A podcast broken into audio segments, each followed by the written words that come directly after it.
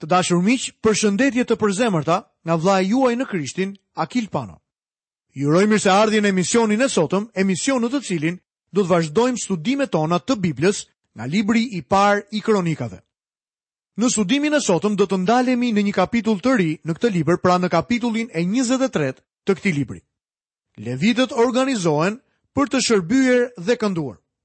Ndërkohë që mbërrim në kapitullin e 23, Kini parasysh që ndodhemi ende në pjesën ku flitet për tempullin.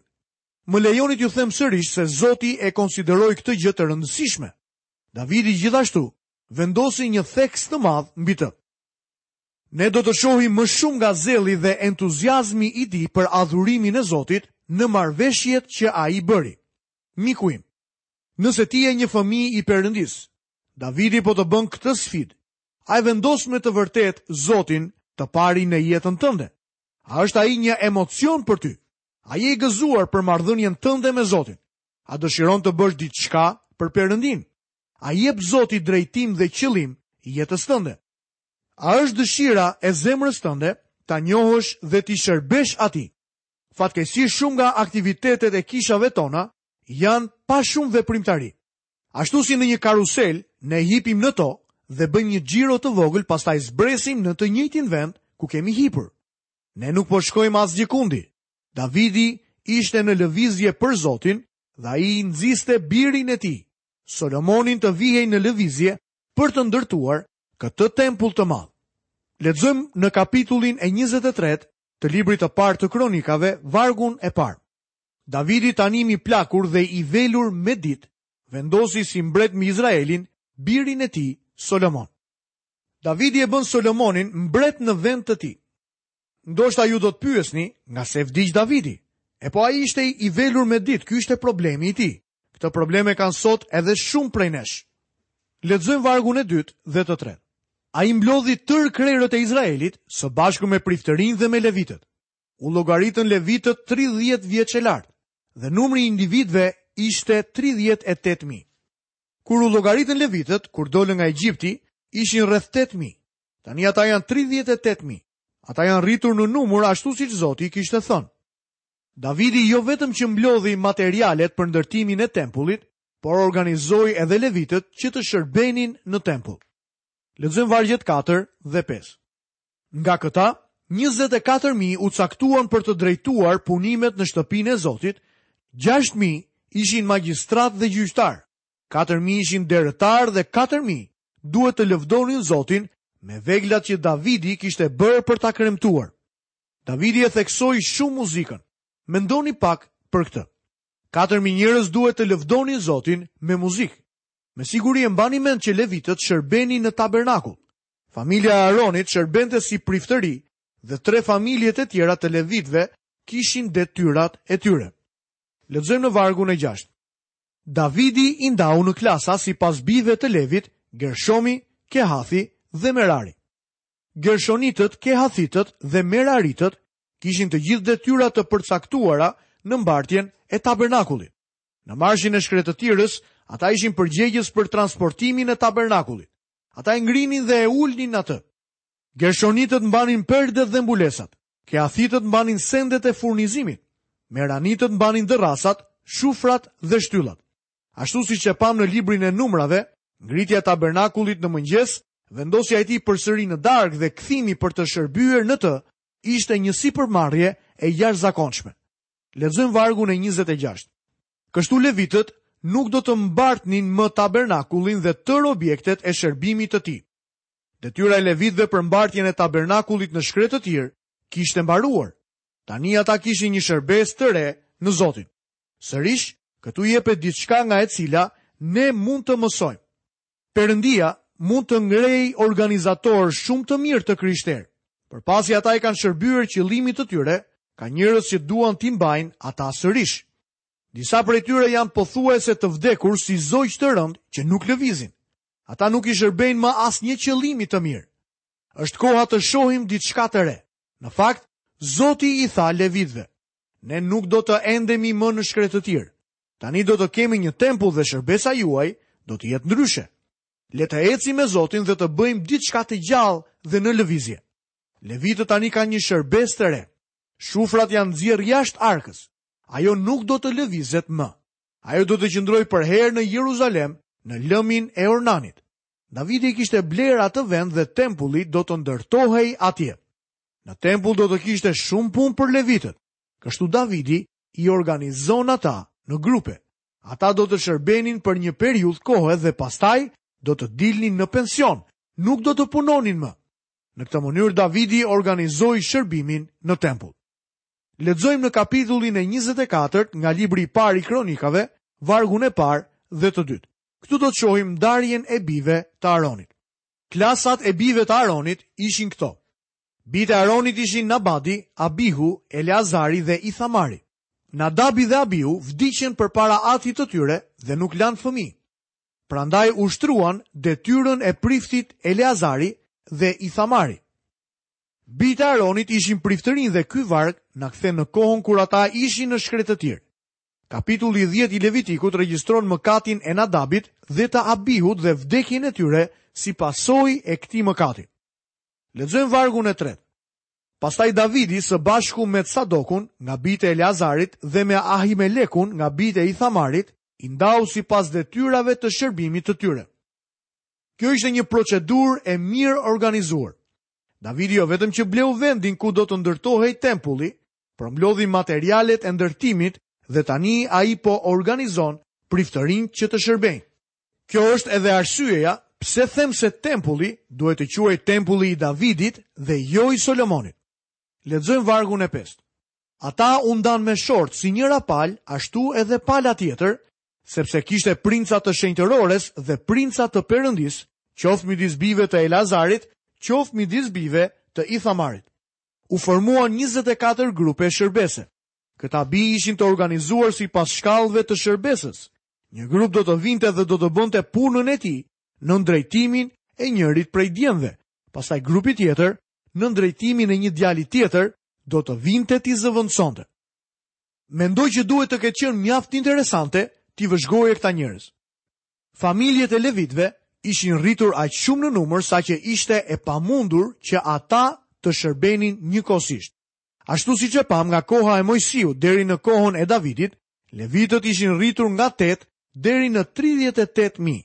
Për këtë arsye Davidi i ndau ata në grupe. Në pjesën tjetër të librit ndahen bijtë e Kehathit dhe të Merarit. Davidi planifikon që çdo familje të kryejë shërbimin në tempull. Në kapitullin e 25 do të shohim si organizohen këngëtarët dhe orkestra. Davidi organizon këngëtarët në të njëjtën mënyrë. Lexojmë nga kapitulli njëzet e pesë i librit të parë të Kronikave, vargun e parë dhe të dytë. Pastaj Davidi dhe komandantët e ushtrisë shkëputen nga shërbimi disa nga bijtë e Asafit, të Hemanit dhe të Jeduthunit, që të këndonin me frymëzim me qeste, me harpa dhe me cembale. Numri i njerëzve që kryenin këtë shërbim Ishte nga bijtë e Asafit, Zakuri, Jozefi, Nethanjahu, Asarelahu, bijtë e Asafit ishin në drejtimin e Asafit, që i këndonte himne me frymëzim në bazë të urdhrave të mbretit. E gjitha kjo u organizua përpara se të ndërtohej tempulli. Në Psalmin 68 ju do të gjeni një këngë të mrekullueshme të Davidit.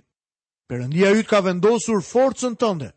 Forco o Perëndi, sa ke bërë për ne. Për shkak të tempullit tënd në Jeruzalem, mbretërit do të të sjellin dhurata. Davidi po parashikon kohën kur tempulli do të qëndrojë në Jeruzalem si një dëshmi për botën. Shumë kohë më parë se të ndërtohej tempulli, këngëtarët mblidheshin në Jeruzalem për të adhuruar Zotin. Dhe kjo ishte një nga këngët që ata këndonin. Davidi kishte sjellë arkën në Jeruzalem dhe ajo mbahej në një tendë. Në lëmin e Ornanit ishte edhe një altar ku Davidi kishte ofruar sakrifica, holokauste dhe flijime falënderimi për Zotin. Lexojmë më poshtë në vargun e 7 dhe të 8. Numri i tyre së bashku me vëllezërit e tyre të ushtruar për t'i kënduar Zotit, të gjithë me të vërtetë të aftë, ishin 288 veta. për të caktuar turnin e shërbimit të tyre si të vegjlit, ashtu dhe të mëdhenjtë, mjeshtrat dhe dishepujt hoqën me short. Këta njerëz u ndanë me short në 24 grupe dhe kjo do të thoshte se dy herë në muaj do të bëhej një ndryshim në shërbesë. Secili nga grupet do të shërbente vetëm dy javë në vit.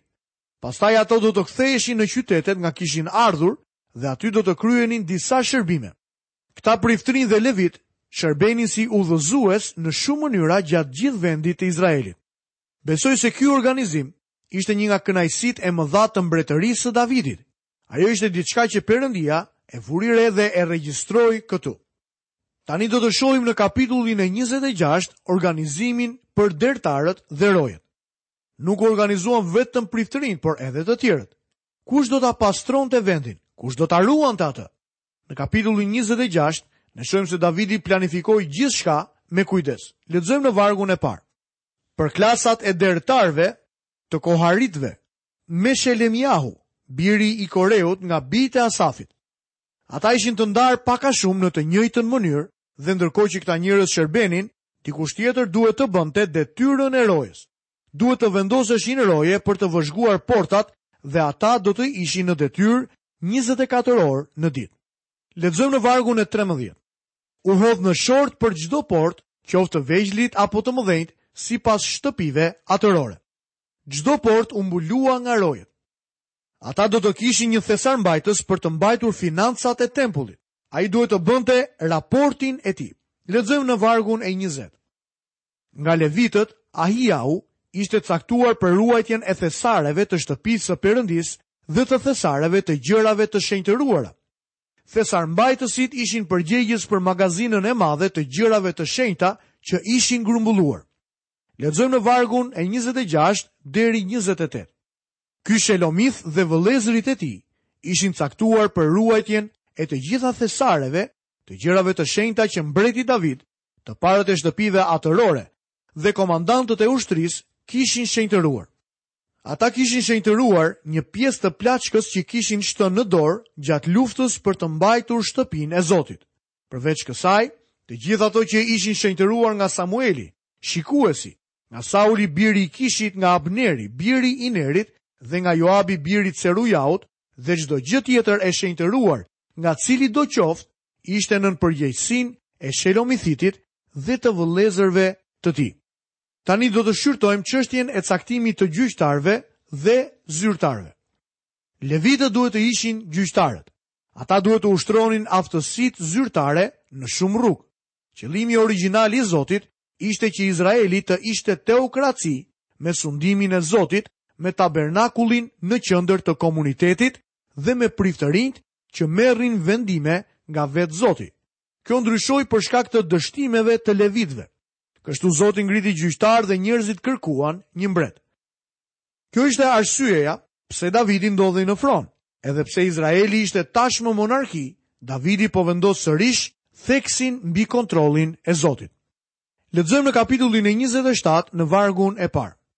Dhe tani ja, bijtë e Izraelit sipas numrit të tyre, të parëve të shtëpive atërore, komandantëve të mijësheve dhe të qindësheve dhe të oficerëve të tyre në shërbim të mbretit, për të gjitha ato që kishin të bënin me divizionet që hynin dhe dilnin muaj pas muaji, në të gjitha muajt e vitit, çdo divizion përbëhej nga 24.000 burra. U vendosën 12 komandantë, Gjithsecili prej tyre shërbente një muaj në vit në një divizion prej 24.000 burrësh. Lexojmë poshtë në vargun e 16. Përveç këtyre, të parët e fiseve të Izraelit ishin këta që vijojnë.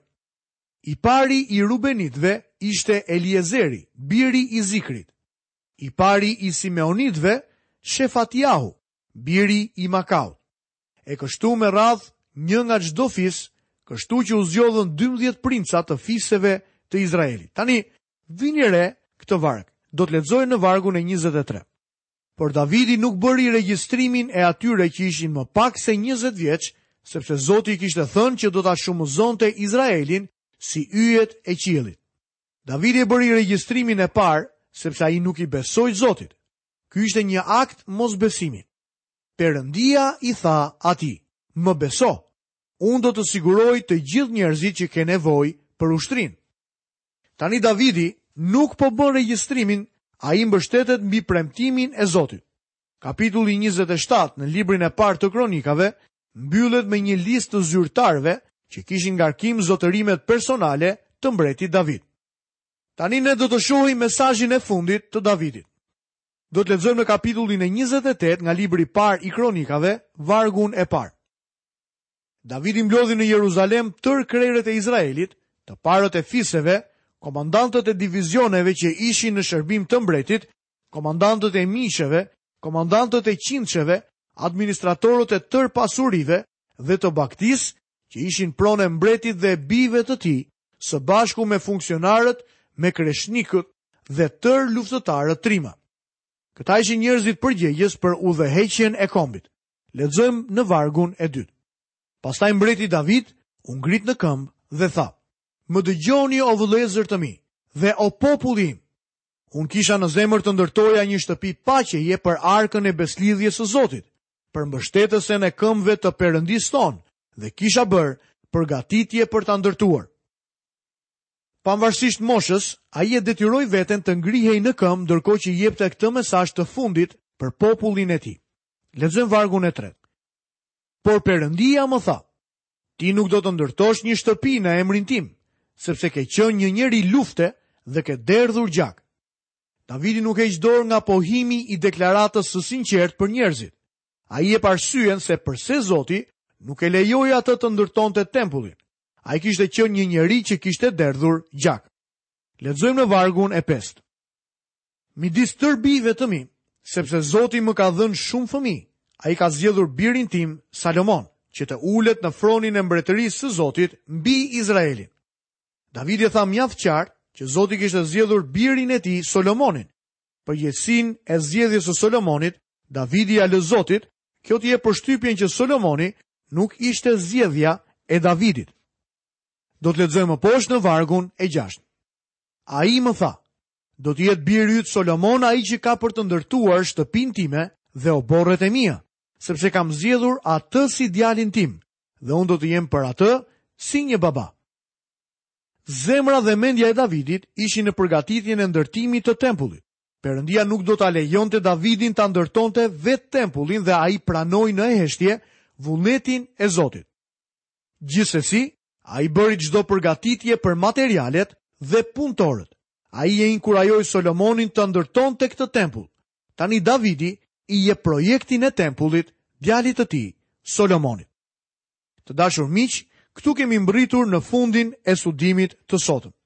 Ju kujtoj që vazhdimin e këtij emisioni do ta ndjekim në emisionin e ardhshëm për të vazhduar sërish të shqyrtojmë mbylljen e mesazhit të Davidit, pra mesazhin e fundit të Davidit, lexuar nga kapitulli 28 në librin e parë të Kronikave. Deri atëherë nga vllai juaj në Krishtin Akil Pano, paçi të gjitha bekimet e Perëndisë dhe paqen e Tij në jetën tuaj. Bashkë mirudëgjofshim në emisionin e ardhshëm.